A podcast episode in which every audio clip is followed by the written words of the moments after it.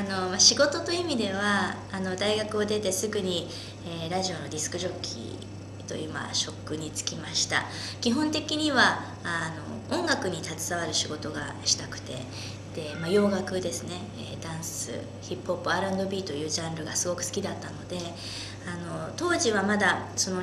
日本の皆さんにそんなにその、まあ、ブラックミュージックというのが今ほどポピュラーではなかったんですね。ですからその、まあ、黒人の皆さんが歩まれた歴史とか文化とかをが歌詞にこう入ってますからそういうメッセージを伝えながら、まあ、音楽の素晴らしさであったり、まあ、いろんな歴史の勉強にもつながればいいかなっていうあの考えで、えーまあ、ラジオのディスクジョッキーになったんですけども、まあ、いきなりあの好きな音楽の番組を持てるわけではなくて、まあ、いろんなこうあのなんでしょう本当に、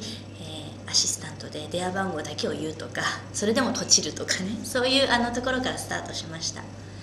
で約8年間勤めまして本当にあの好きな番組も持てましたし自分で一人で、まあ、それこそ憧れのアーティストにインタビューしに行ったりとか、えー、本来なかなか会えないそのビッグスターが来日した時には必ずこう、えー、会いに行けたりとか非常にあの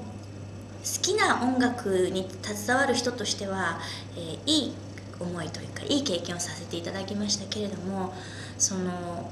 本当にその音楽に携わるラジオのディスクジョッキーというのが自分にとって天職かというとなんか違ったんですね。その好きだったがゆえに裏切られたところもありますしあのやっぱり、うん、まだ学生だった頃は好きなことを仕事にしたいと思ったんですけども結果好きなことを仕事にすることは必ずしもベストじゃないなっていうような思いがちょっと強くなったんですね。それで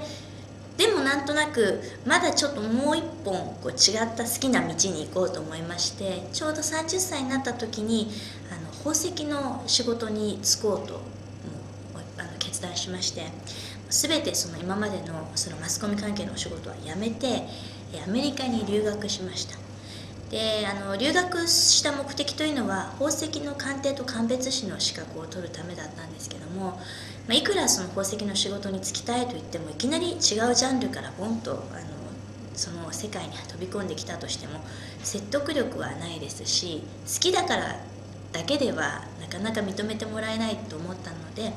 まあ、資格を取りにその世界的に非常に有名な宝石の専門学校があるんですけども、えー、そちらの、まあ、カリフォルニアにある学校に入学しました。で約1年ぐらいであの、まあ、資格は無事取れてまあじゃあ宝石の、まあ、ジュエラーの道に一歩入ろうかというぐらいですね。日本で就職するのかアメリカで仕事をするのかもう結構夢を膨らませながらあの、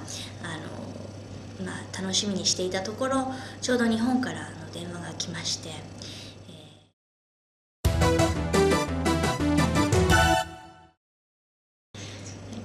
父がもともとメッキとか表面処理の会社を経営していまして亡くなった後あの親族ではない全くこう、まあ、当時社員だった人がまあ社長になって、えー、あの経営をしていたんですがその、まあ、会社が非常にあの危機的状態だという電話が入ってきたんです。でまあ私にとってみれば非常にまあいい業績の会社でしたしその会社がなくなるということがまるで本当夢のような話でした。あの私は会社に行ったことが、まあ、ほとんど23回ぐらいしかないんですね。ですから会社が何を何をしているかはなんとなく分かるんですけども具体的なことはあまりよく分からなくてあの社員がどんな人かどんな動きをしてるのかどんな人たちが働いてくれているのかというのもあまりこう自覚としてはなかったんですね。で帰ってきてすぐにまあ、その税理士さんとか弁護士さんとかとその打ち合わせに入るんですが、まあ、どうしてそんなに会社の業績が落ちたかと言いますと要はその父がちょうど亡くなった後にあのまあその任せた人が世の中特にものづくりの拠点っていうのが少しずつ中国にシフトし始めているにもかかわらず何の手も打たずただ、えー、今まで通りの仕事をしていく。業績が落ちて赤字が生じればその、まあ、赤字を埋めるために資産を売却したり、まあ、例えばお金を下ろしたりその今まで父の時代に培ったもので全てこう自分の,、まあ、出したマイナスを埋めていくような状態が続いたんですねでもただそれだけでは会社というのは継続しないのでとうとう、まあ、10年経たないうちに、えー、倒産寸前あの人によれば死にたいとにまで言われたぐらいあの非常に危機的状態に追い込まれました。